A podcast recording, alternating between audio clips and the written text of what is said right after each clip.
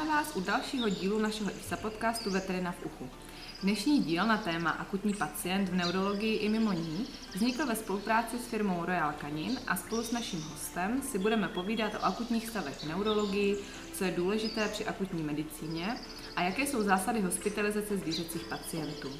Naším dnešním odborným hostem je paní doktorka Tereza Kosinová-Paušová, která aktuálně působí na klinice Vetino Jagi Brno a od roku 2016 v Evropském rezidenčním programu v oboru neurologie a neurochirurgie pod supervizí pana doktora Tomka, se kterým jsme natáčeli minulý podcast. Paní doktorka absolvovala řadu stáží ve Velké Británii a pravidelně publikuje v českých odborných časopisech veterinářství, veterinární klinika a svou práci publikovala také na zahraničním ECVN a ESVN meetingu. Dobrý den, paní doktorko, děkuji, že jste si na nás udělala čas. Zaujalo mě, že se aktuálně věnujete rezidenčnímu studiu. Mohla byste posluchačům osvětlit, co takový rezidenční program obnáší a jak je možné se do něj zapojit? Dobrý den, já vás všechny srdečně zdravím a děkuji za pozvání tady k tomu podcastu. Je to určitě fajn, že se můžeme potkávat alespoň takto v dnešní době, kdy si člověk může u televize nebo u televize uvaření, užehlení nebo cestou do práce poslechnout něco zajímavého, něco třeba, co mu dá dalšího do jeho odborného života. Co se týká otázky na rezidenční program, víceméně rezidentura je nějaká nástavba dalšího vzdělávání po tom, co získáme titul ve veterinární medicíně. S tím rezidenčním programem to není zas tak úplně jednoduché. Většinou je to o tom, že je potřeba si vybrat nebo být, um, mít tu možnost nebo být nasměrován do nějakého určitého oboru, uh, kterému se potom chceme věnovat, protože každý ten obor, každá ta kolej má potom své vlastní podmínky. Uh, pokaždé se to liší, takže já nedokážu říct, co se týká těch ostatních oborů a dokážu pouze říct, co se týká té, té neurologické stránky. Já víceméně mám vlastně rezidenční program, který je takzvaně jakoby alternativní a nestandardní a je to právě z toho důvodu, že ho dělám v České republice, kdy ta možnost pod, právě pod panem doktorem Tomkem, kdy je vždycky v té rezidenč, v rezidentuře, v rezidenčním programu potřeba i spousta dalších odborníků, které bohužel v České republice nemáme. Mm-hmm. A přestože je vaším zaměřením neurologie, ráda bych zabrouzdala i do oblasti akutní medicíny, případně to nějak skombinovala. Eh, co patří tedy mezi akutní případy v neurologii, které musíme opravdu neodkladně řešit a stabilizovat? Eh, a jak vůbec můžeme odlišit akutní od chronického jako veterinární lékař? Co bychom měli vědět, abychom to mohli odlišit? Obecně si myslím, se velmi špatně odlišuje častokrát akutní pacient od chronického a spousta z nás ví, nebo kteří se setkali obzvlášť na nějakých eh, nočních eh, příjmech, že často se stane z chronického pacienta akutní, že vlastně jakoby dekompenzuje a nastane ten noční nebo víkendový příjem, kdy je potřeba. Takže ta hranice je někdy opravdu tenká. Když se vrátíme k té neurologii, tak určitě, co je akutní pacient, je pacient, který má epileptické záchvaty, které jsou buď jeden za druhým série záchvatů nebo těžký záchvat. A pokud má jeden záchvat za den a potom tři dny pokoj, tak určitě není potřeba to řešit i hned, ale pokud je ve stavu nějakého status epilepticus, tak je určitě potřeba tento stav řešit co nejdříve.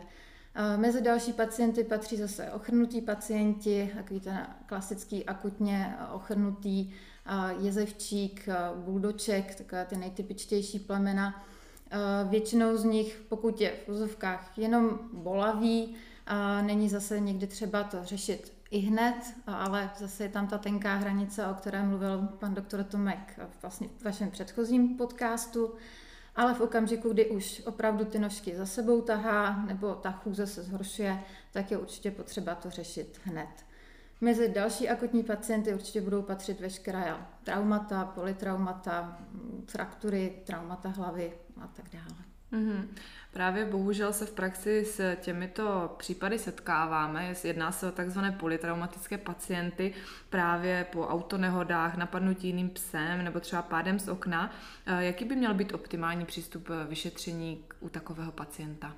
ke všem vlastně těchto pacientům je potřeba přistupovat jako k polytraumatickým pacientům a myslím si, že takové to základní pravidlo, které i ve mně nebo ve škole bylo od paní doktorky Raušerové docela dodáváno, je ten základní systém ABC. Dýchací cesty, podívat se, jak ten pacient dýchá, nedýchá, stabilizovat ho, mít žilní přístup, celkově ho vlastně vyšetřit a až pak teprve řešíme další věci, je ten pacient chodící, nechodící a tak dále. Takže ta základní stabilizace, která jde opravdu, podle mě tady je to hezký zapamatovat si ten systém. Uh-huh. A když se zaměříme přímo na trauma hlavy, tak jaká vyšetření provádíte nejčastěji, nebo jaká pro vás, pro vás mají vysokou vypovídací hodnotu? Krom opět zase toho klasického celkového vyšetření od stabilizace toho pacienta, tak je zase neurologické vyšetření, kde se určitě zaměřujeme na nějakou motorickou funkci, je schopen ten pacient chodit, nechodit, jaký má stav vědomí, jak reaguje a podle toho se vlastně dál rozhodujeme o těch dalších věcech, co je potřeba, co není potřeba a častokrát to pacienti, vlastně chodí v nějakém stupni šoku, takže zase určitě potřeba korekce, dehydratace, glukózy a všechny tady ty věci, jako u všech klasických polytraumatických pacientů. Mm-hmm. S traumaty hlavy se uh, pojí často pojem intrakraniální tlak. Pro člověka, který je v nižším ročníku, nebo například lajka, to je něco asi nepředstavitelného. Mohla byste vysvětlit, o co se jedná, proč je to třeba důležité a nebezpečné, pokud je vyšší nebo nižší? Mm-hmm. Většinou řešíme vlastně zvýšení intrakraniálního tlaku, který je nebezpečný pro ty zvířátka. Já to něco do sobě z fyziky, když to řeknu takto jednoduše, ale v nějaké zkratce, když si představíme nějakou nádobu, která je vlastně nějaká lepka hlava, která vlastně obsahuje mozek, mozkomíšní mok a krev, tak tyto tři kompartmenty sami se sebou pěkně reagují, fungují a nějakým způsobem expandují. V okamžiku, kdy dojde například k traumatu hlavy nebo nám tam roste nějaký nádor, tak pokud je to pomaličku, tak ty kompartmenty mezi sebou dokážou nějakým způsobem fungovat, na nějakou stranu vždycky ulevit a takzvaně kompenzovat. A pokud už je toho hodně, anebo to vznikne naraz, tak tam právě dochází dekompenzaci tady některých těch částí toho mozku a dochází právě ke zvyšování toho mozku míšního tlaku kdy potom dochází vlastně k nějaké herniaci části mozku, mozečku do kalvární dutiny. Pacient se nám vlastně zhoršuje stavem vědomí a samozřejmě je tam velké riziko toho, že uhyne. My jsme to už tímto nakousli. Jak můžeme ten zvýšený intrakraniální tlak odhadnout, diagnostikovat, co nám napoví o tom, že se tam něco takového může dít, případně jak ho máme korigovat, když takový stav nastane? Tak zase klasické neurologické vyšetření, to je takové to naše gro. A u lidí se například zavádí různé snímače přímo, přímo na mozek. U pacientů ve veterinární medicíně to stále ještě není běžné, je to invazivní, má to i u těch lidí svoje rizika, takže určitě eh, to není eh, to hlavní. Eh, dá se měřit na arteria basilaris, ale zase ne všichni to umí, vědí a tak dále. A to hlavní je zase opět to neurologické vyšetření, kdy pokud eh, je pacient, eh, dejme tomu, chodící při vědomí, ale dochází nám najednou ke zhoršenému stavu vědomí, ke zhoršené motorické funkci, a po případně velmi pěkně nám to ukazuje nebo definuje stav, stav pupil. Pokud máme pacienta v myoze, a tak to znamená, že tam je poškození někde v oblasti diencefalonu a v ozovkách to není tak nebezpečné. A v okamžiku, kdy už máme ale midriázu, která je neresponsivní na osvit, a tak tam předpokládáme vysoce ten intrakraniální tlak a zavání to nějakým průšvihem. V okamžiku, kdy nám třeba jde opravdu ten pacient, že je v myoze, když to řeknu takto, a jde nám do té midriázy, tak zase víme, že se něco děje. Právě proto je tam vždycky důležitý ten monitoring toho, toho pacienta. A to je vlastně stav, to, co, když pokud dojde k nějakému traumatu hlavy, tak tam je vždycky nějaké primární a sekundární poškození. To primární nejsme schopni jako veterináři nějak ovlivnit, ale to sekundární, kdy nám potom vlastně dochází k poškození toho mozku, nejenom tím zvýšeným intrakraniálním tlakem, ale i tím, že se nám tam různě mění hladina glukózy, hypotenze, hypertenze, disbalance nějakých jontů, tak to jsou věci, které bychom se měli právě naučit rozeznat a věci, které můžeme potom se pokusit ovlivnit. A jak je tady můžeme ovlivnit, když se dostaneme do takového stavu, protože to je určitě stav pro mnohé veterináře a studenty připravující se na praxi děsivý, ale co jsem viděla v praxi, tak bohužel poměrně častý, že se s tímto setkáváme a mladí lékaři jsou opatrní, protože mají strach, aby právě neuškodili. A co byste tady mohla doporučit, nebo co používáte vy v praxi? Tak eh, máme víceméně tři možnosti, jak eh, minimalizovat nebo ovlivnit ten zvýšený intrakraniální tlak, nebo dvě, ta třetí až poslední možnost. A jedním z nich je, že můžeme vlastně umístit to zvířátko do nějaké zvýšené polohy. Literatura říká zhruba 30 stupňů, což asi z nás v té praxi úplně nebudeme, nebudeme měřit. Samozřejmě u takového pacienta si ale musíme dávat pozor na to, když to bude například nějaký rokšírek nebo další pacient, jestli nám v ruku v ruce nejde třeba i nějaké trauma, vlastně krční páteře, protože tam si to potom zase nemůžeme dovolit, ale tím, že jsme předtím udělali to celkové vyšetření, a jako u polytraumatického pacienta, tak víme nebo nevíme, zda je toto nutné. A další věcí je samozřejmě medikace, kdy se eh, používají buď eh, nějaká osmotická diuretika, kdy nejčastějším bývá vlastně manitol. Ten má taky své pro a proti, když to řeknu takto, takto jednoduše. A určitě je vždycky eh, potřeba ho používat s, dohromady s furosemidem kvůli ovlivnění, ovlivnění ledvin. Dá se opakovat, ale i kvůli svým nějakým vedlejším účinkům třeba není doporučeno ho podávat standardně u všech pacientů, ale jenom pokud tam předpokládáme třeba ten zvýšený intrakraniální tlak. Na druhou stranu, pokud si nejsme jistý a pacienta máme dobře hydratovaného, není v šokovém stavu právě, aby jsme nepozlobili ty ledviny, a tak je lepší ho dát, než dát například kortikoidy, které jsou vlastně kontraindikované tady u těch pacientů. Dříve se to tradovalo, jak v humánní, tak v veterinární medicíně, ale víceméně už několik let zpátky nám některé studie ukazují, zejména z té humánní medicíny, a že opravdu spíš nám tam jsou schopny udělat větší paseku, než by nám tam, než by nám tam pomohli. Další možnost, jak můžeme ještě ovlivnit intrakraniální tlak uh, nějakými infuzemi, tak je vlastně hypertonický roztok um, NaCl, který se taky dá vlastně aplikovat. Možná je to i lepší, než používat, než používat ten manitol. Bude to mm-hmm. bezpečnější.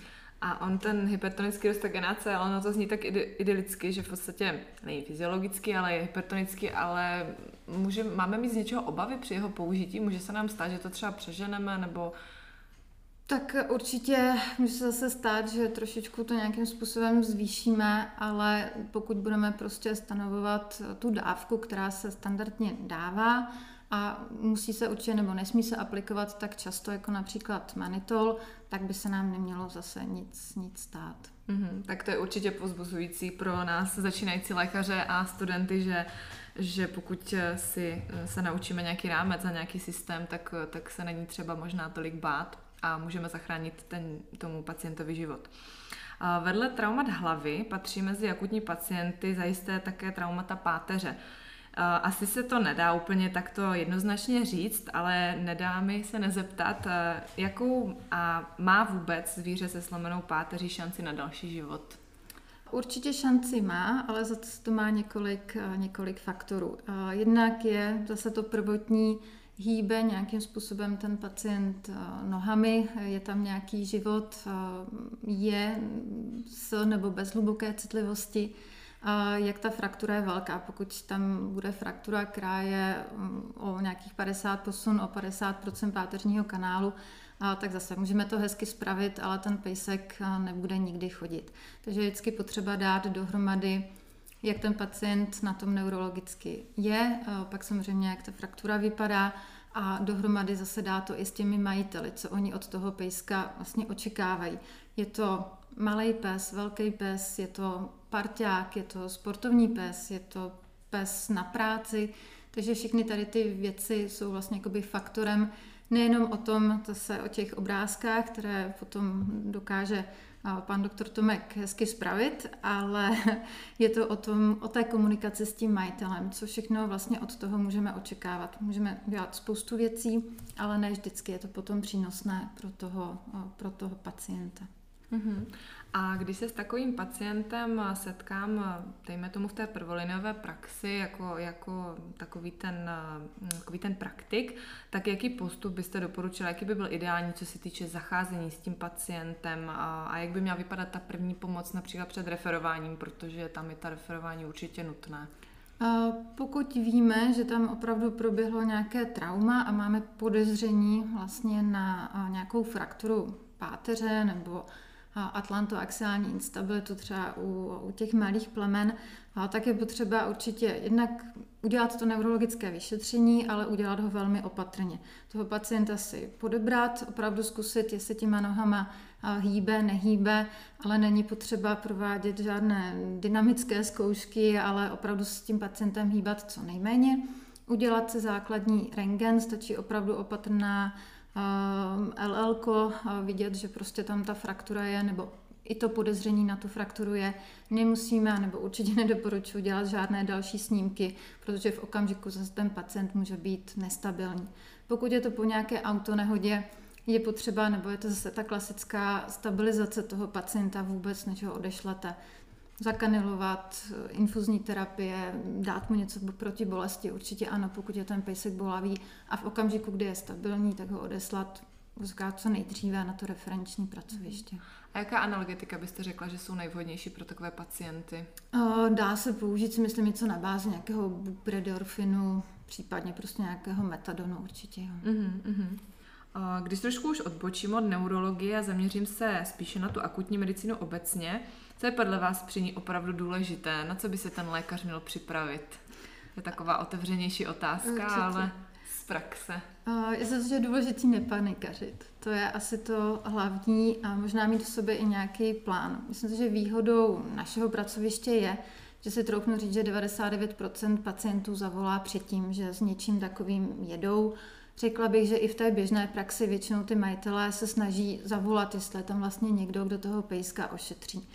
Většinou se jim to chvilku trvá do toho, do toho Brna, takže dělala jsem to i já a říkám to i mladým doktorům, běžte a nachystejte si věci, které k tomu budete potřebovat.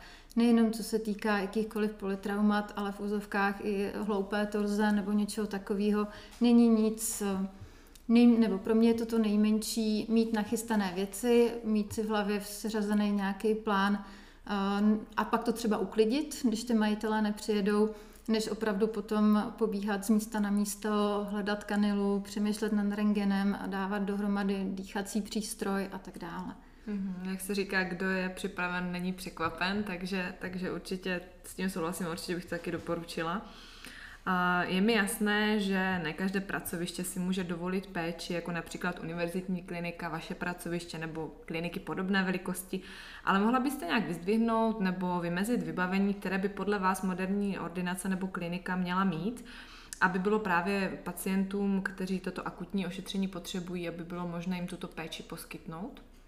Tak určitě já si myslím, že v dnešní době většina pracovišť i menších pracovišť základní, základní věci mají od eh, přístrojů, které dodávají kyslík, takže většina z nás si myslím, že už používá inhalační přístroje, to znamená, že předtím se ten pacient musí zaintubovat přes nějaké kanilace, měření saturace tkání kyslíkem, případně je třeba měření tlaku, byť to víme, není úplně specifické přes tu, přes tu manžetu, ale proč to nevyužít.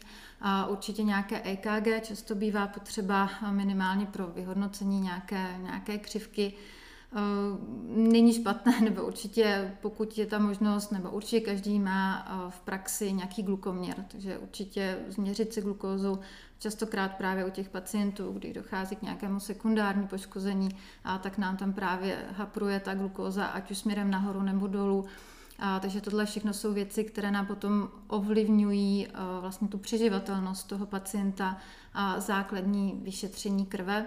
A samozřejmě u polytraumatických pacientů je fajn mít rengen a sfotit si, jestli nemáme nějakou frakturu, jestli nemáme nějaký pneumotarax, a popřípadně samozřejmě sono, jestli nikdy nemáme nějakou volnou tekutinu. To jsou podle mě takové ty základní věci. A pak samozřejmě jsou ty další specifičtější, jako je CT, rezonance, ale i tak třeba v traumatech hlavy častokrát vůbec tato vyšetření neděláme, takže že už potom ani nejsou potřebné, že, že už když toho pacienta tak. stabilizujeme. Ano, častokrát třeba o těch traumat hlavy se tomu bráníme kvůli té anestezi, když to mm. řeknu takto, že vždycky potřeba i tady ty věci zvážit, jak moc to potřebujeme. Jo, samozřejmě pokud tam cítím, že mi ta lepka krepituje, nebo že se nám zvyšuje ten intrakraniální tlak, tak určitě je potřeba tady to a očekáváme, že třeba s tím pacientem musíme jít na chirurgický sál a dát vlastně tu věc, která tam komprimuje ten mozek pryč, a ať už část nějaké kosti nebo velmi, velmi zácně hematom, tak je to potom opravdu na štíru. Další věc, kterou je potřeba, co se třeba týká tady těch traumatických pacientů, a to si myslím, že je potřeba vyzdvihnout, je, a jestli je opravdu ten pacient primárně traumatický. Že častokrát ty lidé přijedou a řeknou, on spadl ze schodu jedno, jaký pěsek, častokrát se to třeba stává u těch menších a když se potom člověk vyptává, tak oni vlastně u toho nebyli. A teď my stojíme před otázkou, proč vlastně opravdu spadl ze schodu, věc číslo jedna, proč z nich spadl, když do teďka po nich běhal nahoru a dolů bez nějakých eh, důvodů, nebyly tam žádné děti, rozlitá voda, nic takového. A nebo jestli třeba například neměl epileptický záchvat a z toho důvodu buď ho majitelé našli na zemi pod, a pod tím pod těmi schody, anebo jestli z tohohle důvodu nespadlo. Takže to je podle mě určitě důležité, protože pokud budu mít eh, podezření, že to trauma nebylo jenom jakoby traumatem, ale nenechám se zavést, když to řeknu takto jednoduše, a tak tam třeba určitě tu magnetickou rezonanci budou chtít spáchat, protože za to může třeba u těch malých plemen častokrát nějaký zánět mozku, tam může být ta primární příčina a samozřejmě nějaký ten pád může být až potom, nebo i klidně nějaký nádorový proces, že z nějakého důvodu se ten pes přestal být vlastně jistý. Mm-hmm. A v případě, že pracujeme na větší klinice a jsme schopni tento v podstatě ideální postup, který jsme si popsali a máme toto vybavení, tak by po té stabilizaci vážnějších případů měla následovat hospitalizace a monitoring. Myslím, že se na tom zhodneme. A jaké jsou podle vás zásady hospitalizace, které dodržujete například u vás, nebo které byste i doporučil dalším pracovištím a kolegům? Tak určitě by se ten pacient měl hospitalizovat a po té stabilizaci, nebo i během. A důležitý je vždycky za mě monitoring toho, toho pacienta, pravidelný, ať už neurologický nebo klinický, myslím si, že minimálně každých 30 minut by se ten pacient měl překontrolovat. A samozřejmě pokud eh, přišel a byl hypotermický nebo měl špatnou glukózu, a tak všechny tyhle ty věci brát vlastně jakoby v potaz a pravidelně dodat glukózu nebo dát infuze z důvodu, z důvodu šoku. A všechny tyhle ty základní věci, nemyslím si, že by tam bylo něco jakoby navíc a, a dokáže to podle mě na každém pracovišti je toho člověk schopen. A jsou opět zase ty základní věci, které by se měly, měly dodržovat. Mm-hmm. A co se týče té glukózy, tam bych eh, chtěla do toho tak trošku vplout, protože i když eh, jsme si třeba na to nepřipravovali, ale je to podle mě dost důležité a zajímavé a dost často mám pocit, že na to lékaři zapomínají, jak eh, ta hladina glukózy změněná může být nebezpečná. Tak co se může stát pacientovi, který má hypoglykemii, jak, jak takový pacient může vypadat? Pacient s hypoglykemí může mít buď jednak epileptické záchvaty, to je jedna z věcí, a může být ale takový apatický, může být špatný i stavem vlastně vědomí, vypnutý, takže cokoliv tady z těch věcí vždycky záleží, jak ta hypoglykemie je těžká a závažná. Mm-hmm. Takže určitě na to nezapomenout. Zařadila byste to do těch základních vyšetření u pacienta, ať už ze záchvaty nebo s nějakou apatií? Uh, určitě, nebo u klasické apatie záleží, s čím ten pacient přijde, ale u pacientů ze záchvaty uh, nebo pokud je to malý, malý pejsek, malý štěňátko, cokoliv prostě je nějaký divný, malátný, tak tam si myslím, že je to to nejmenší, co můžeme udělat, to nejlevnější, každý ten glukometr, nebo myslím, že každý ten glukometr má a dokáže nám toho říct strašně moc. Mm-hmm, určitě souhlasím. Ne vždycky to bohužel dopadne dobře, že se nám podaří toho pacienta eh, okamžitě stabilizovat, dostat na tu hospitalizaci a monitoring a nastanou případy, jako je kardiopulmonální arest, tedy zástava srdce a dechu, kdy je nutná resuscitace. Ono je to takové uh, téma, ke kterému se přistupuje stále opatrně, protože je to samozřejmě téma citlivé a stresující. Ale myslím si, že je důležité, a i když bychom ho slyšeli stokrát, tak když ho uslyšíme po prvé, tak to asi nikomu neublíží. A jak bychom tady měli postupovat a co je důležité si, si uvědomit, zapamatovat si v takové stresové situaci? Myslím si, že nedá, nedá se vlastně kardiopulmonální resuscitace dělat v jednom člověku. Takže určitě je potřeba, pokud toto nastane a máme tu možnost, tak si někoho přivolat na pomoc. Ve dvou lidech se to určitě dělá lépe, ve třech ještě lépe. Ideálně je vždycky mít sehraný tým, co se ne vždycky podaří. A každopádně vždycky je důležité zjistit, dýchá ten pacient, má, má nějaký tep, má nějakou srdeční frekvenci a podle toho dál postupovat. Zase máme toho pacienta, nebo proč nám to nastalo? Máme toho pacienta v anestezii, když to řeknu takto jednoduše, a on nám najednou jde do zástavy z důvodu, že se něco děje ve smyslu léků, nějaké hypovolémy a tak dále, tak to zase máme jednodušším to, že ten pacient je vlastně za, a zase standardně jeden člověk eh, masíruje srdce, a druhý potom, potom dýchá a samozřejmě se aplikují, aplikují léky, a které zase, když ho máme v anestezi, předpokládám, že toho pacienta máme eh, za, mm, zaintubovaného a že ho máme zakanilovaného, takže lépe se nám ty léky vlastně podávají. A podle toho, eh, jak se ten stav vyvíjí, tak samozřejmě se potom buď dává adrenalin nebo, nebo, nebo atropin, a dále potom ta další, další péče. Pokud pacienta nemáme eh, zaintubovaného, že se nám to takto stalo, tak určitě říkám, je potřeba jakoby prvotní eh, buď zkusit nejdřív masáž srdce a párkrát vdechnout do čumáku, než někdo přiběhne s tou možností ho zaintubovat, potom ho vlastně co nejdříve zaintubovat a pokračovat a v tom, co jsme si říkali vlastně předtím, dát EKG z vody, to už jsou potom ty další náležitosti. Co si myslím, že je důležité a je to fajn vidět to na jiných pracovištích, je takzvaný emergency box, kdy vlastně máte, alespoň tušíte, kde, kde je a měly by tam být základní věci. Myslím si, že je hrozně fajn, protože spoustu z nás si pamatuje, nebo více méně, nebo má někde napsané, jaké jsou dávky tady těch léků, ale většina z nás v nějakém tom stresu to nedokáže vypočítat.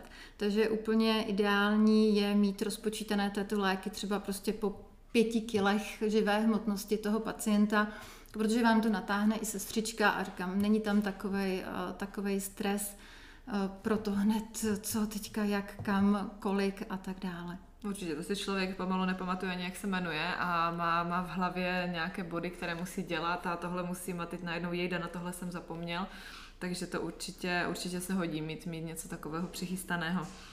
A jak často se v praxi podaří takové pacienty zachránit? Tohle bude možná spíš něco zase pro, pro majitele zvířat, kteří třeba doufají a věřím tomu, že tam šance je, ale asi není úplně dobré se na to na 100% spolehat, co myslíte? Na 100% určitě ne a zase vždycky je ten důvod, proč nám ta zástava nastala, z jakého, z jakého důvodu. Jo, pokud je to v úvozovkách z důvodu anestezie, že tam někde přestal najednou ten pejsek, už to na něj bylo moc, když to řeknu, a tak tam určitě ta úspěšnost nebo to další pokračování může být více jak z 50% si troufnu říct, zase vždycky záleží, jak dlouho toho pacienta oživujete. A pokud je to dlouho a byť naskočí, tak samozřejmě se tam očekává nějaké poškození mozku a tak dále. že tato otázka, co se týká procent, je podle mě hodně, hodně těžká. A pokud ten pacient eh, dekompenzoval a šel do zástavy z důvodu toho, že šel ze záchvatu do záchvatu, když to řeknu takto jednoduše, a je to například z důvodu nějakého zánětu mozku nebo nádoru, a nebo i třeba potom traumatu hlavy, tak ta šance si myslím, že je, že je malá na tu úspěšnost. Nehledě na to, i pokud ho dokážeme nastartovat, tak stejně potom ta kvalita toho života určitě není, není dobrá, nebo je to spíše třeba pro, pro majitele, pokud víme, například, že uděláme magnetickou rezonanci a je tam nějaký obrovský, obrovský nádor a šance toho pacienta na další život je víceméně minimální nebo skoro žádná, ať už se všemi dalšími možnostmi, které momentálně v medicíně máme, a tak za mě je potom otázka, jestli vůbec se tady do té kardiopulmonální resuscitace pouštět. Dá opravdu tyhle ty věci dělat a nebýt to jenom o tom nechat toho pejska, pejska opravdu v klidu, v klidu odejít. Mm, někdy je více méně a méně více, takže, takže na to se určitě zhodneme. A já bych ještě ráda v rámci toho podcastu s vámi probrala, zase malinko se vrátím zpátky k neurologickému tématu, také akutnímu, kterým je epilepsie.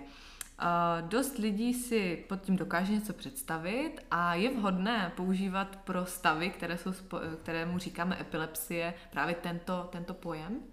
Epilepsie jako je široký pojem, když to řeknu takto jednoduše. A většinou epilepsii bychom měli používat při slově nějaká idiopatická, vrozená nebo na plemena vázaná epilepsie, když to řeknu takto jednoduše. Je to nějaká forma záchvatovitého stavu, takže asi je možná lepší používat um, pojem záchvat, což je nějaká věc, která může vždycky přijít a odejít.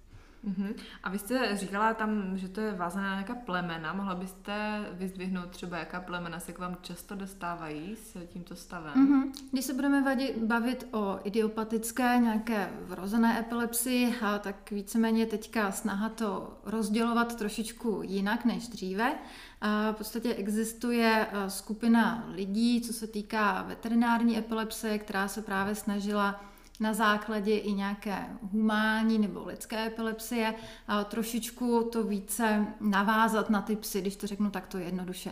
Takže víceméně to rozdělení, které teďka by mělo být, které by se mělo správně tradovat, je, že buď máme takovou tu klasickou genetickou vrozenou, Což ale víme, že třeba například u plemene Lagoto Romagnolo, protože tam máme genetický test, nebo je potom takzvaná na plemeno vázaná, kdy jsou to zase určité počet plemen, které jsou nejčastější tady s tou idiopatickou vrozenou epilepsií, ale nemáme u nich vlastně potvrzenou tu genetiku, protože tam nemáme žádný ten genetický test, ale předpokládáme, vlivem všech těch okolností, že se to přenáší v tom rodinném, rodinném klanu, že tam určitě ta genetika hraje roli.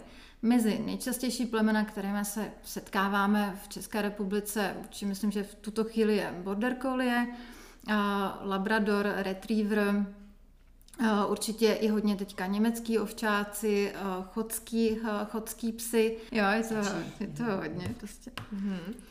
A co jako lékař, kterému přijde do ordinace pejsek v záchvatu, bych měla dělat. Je to určitě náročná situace, jak pro majitele, tak pro lékaře, ale co bychom si měli zapamatovat, jaké léky nebo postupy, které, kterými bychom měli začít i před nějakým vyšetřením? Mm-hmm a tak určitě je potřeba přemýšlet nad tím, jestli ten pejsek už je vlastně jakoby po tom záchvatu, a že se dá například zakanilovat, aby jsme si mohli odebrat, odebrat krve. A tady znova zase zdůrazním tu glukózu, zejména u malých plemen, ale samozřejmě hraje i důležitou, důležitou roli u nějakých starších plemen, středněvěkých z důvodu i nějakých potenciálních nádorů nebo jontových disbalancí, a nebo nejen takové té klasické metabolické eh, hypoglykémie a pak vlastně podle toho dál, dál postupovat.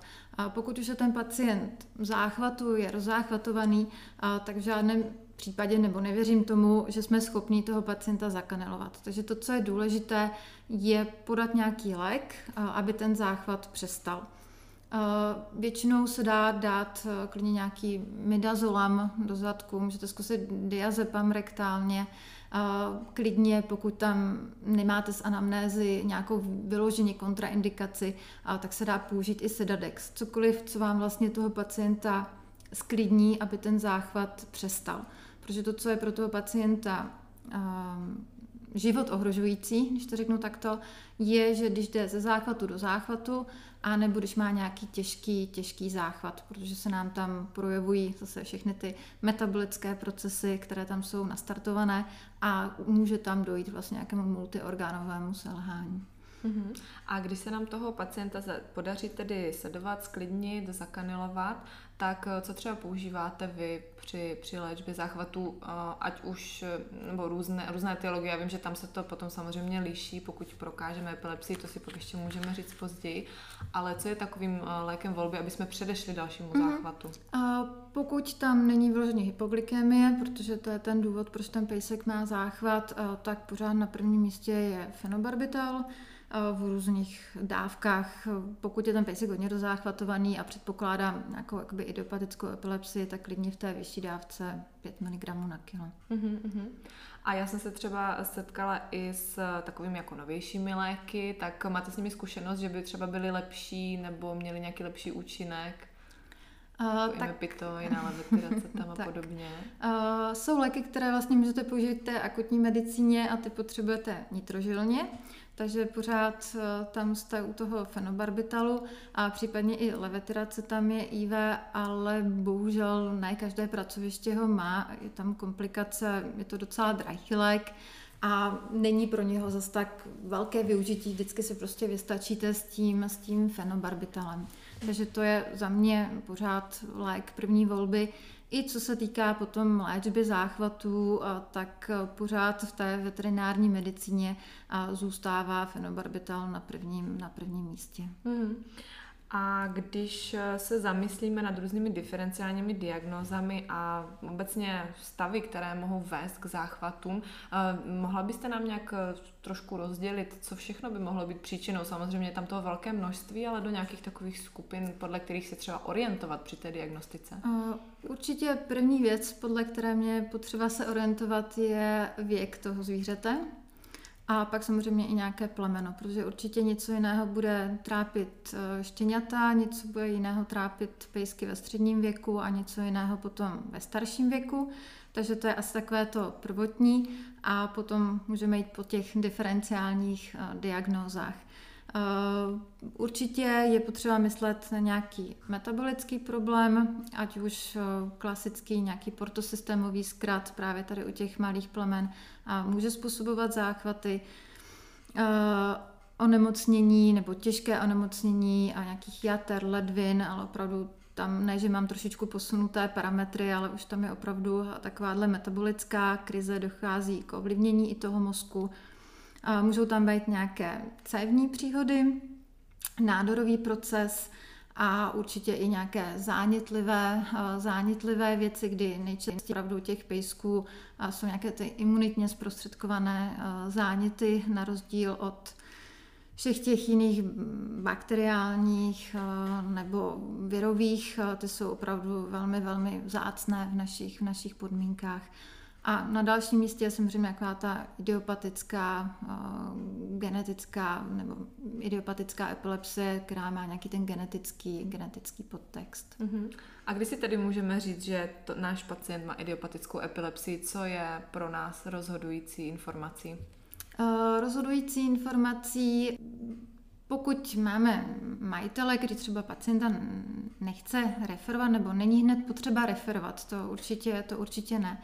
Ale pokud máme typické plemeno, některé, které jsme zmínili, v úzovkách i klasický věk od nějakého, dejme tomu, roku do, do 6 měsíců, Mezi záchvaty je pacient v naprostém pořádku, má krve v pořádku, a tak si můžeme říct, že se opravdu může jednat tady o tu, tady o tu vrozenou epilepsii.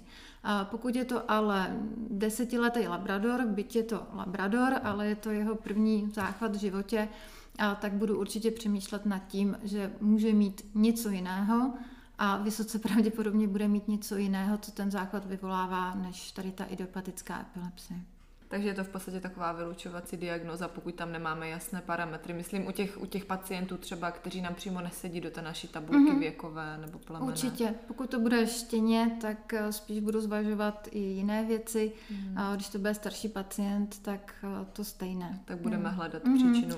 Nebo pokud... pokud to nebude v vozovkách typické plemeno pro, pro tady tu epilepsii. No a na závěr by mě zajímalo, eh, je něco, co vás v praxi překvapilo a nebo nepřestane překvapovat a co vás na vaší práci baví? Eh, pořádně nepřestane překvapovat to, co dokáže to psí tělo nebo kočičí kompenzovat v té nervové soustavě. Častokrát e, přijdou chodící nebo po jednom záchvatu a po záchvatu jsou potom v pořádku a člověk potom udělá nějakou tu magnetickou rezonanci nebo nějakou jinou zobrazku a vidí, že je tam například nádor přes, přes půlku mozku nebo přes půlku páteřního kanálu nebo i obrovská plotínka a to zvíře je chodící, fungující a to je pořád ta věc, která mě hrozně fascinuje, jak moc dokážou těm věcem uhybat, jak dlouho vlastně takhle fungují. To nevzniklo, že najednou roste to tam dlouhodobě a pořád tomu dokážou uhnout, až si potom ta nervová soustava řekne, že toho má dost a nějakým způsobem se takhle ukáže. Co se týká, co mě baví, pořád mě to baví. Naštěstí jsem ten člověk, který se nenechal ještě nějak sepsout praxí a, a majiteli. Pořád je to pro mě každý den nějaké nové objevení. Strašně opravdu mě baví ta neurologie ve smyslu toho, že, se, že je to takový pucle, že si člověk opravdu udělá to neurologické vyšetření, které je pro mě, já jsem takový člověk, který víc kouká, než, než mluví a mě to strašně vyhovuje, že vlastně jenom tak si poslouchám ty lidi a koukám, čumím po tom zvířeti, co si tam prostě dělá nebo, nebo nedělá. A je to opravdu takový ten velký nebo hlavní kus, co se týká té lokalizace. A pak si řekne člověk, co by to tak mohlo být a je to potom hrozně fajn, když si ještě potom dodělá ten, ten zbytek a, a ví, že to tam takhle sedí, pasuje, nebo se to pokusí nějakým způsobem vymyslet, jak by to, jak by to mohlo být. Samozřejmě to, co je fajn, byť chirurgie teďka nedělám zas tak, zas tak dlouho, ale samozřejmě, když se z toho nechodícího pacienta stane, stane ten chodící a člověk ho má nějakým způsobem prostě v ruce, ještě pořád dál dohromady v ruku v ruce s tou, s tou fyzioterapií, a já jsem za tohle strašně vděčná a jsem za to vděčná i právě doktoru Tomkovi, který je mým supervisorem. A on mi ukázal tu cestu už jako studence, která jsem za ním chodila po té jedné jeho přednášce před 10, 12, 13, 14 lety, kdy se snažil spoustu těch věcí, věcí říct, ale ukázal mi tu cestu té jednoduchosti, že opravdu není potřeba toho, toho, dělat, toho dělat hodně v Anglii se mi hrozně líbilo na Royal College, nepoužívají slovo supervisor, ale ptali se mě, kdo je mým, kdo je mým mentorem. A je to přišlo strašně hezký. A on tím prostě je. On mi ukázal tu cestu a myslím si, že byla správná. Nedovedu si představit, byť jsem měla jako student nebo možná i počínající, nebo když jsem začínala tady na internshipu úplně jinou představu toho, čím by se chtěla zabývat, je, že tohle byla ta, ta správná cesta, která, která je prostě pro mě a on mi tu cestu ukázal, takže je to hrozně fajn. My jsme za to moc rádi, protože jste nám mohla předávat dneska své zkušenosti a určitě dávku entuziasmu a inspirace. Moc za to děkuji, za celou IFSA Brno a přeji krásný zbytek dne. Děkuji.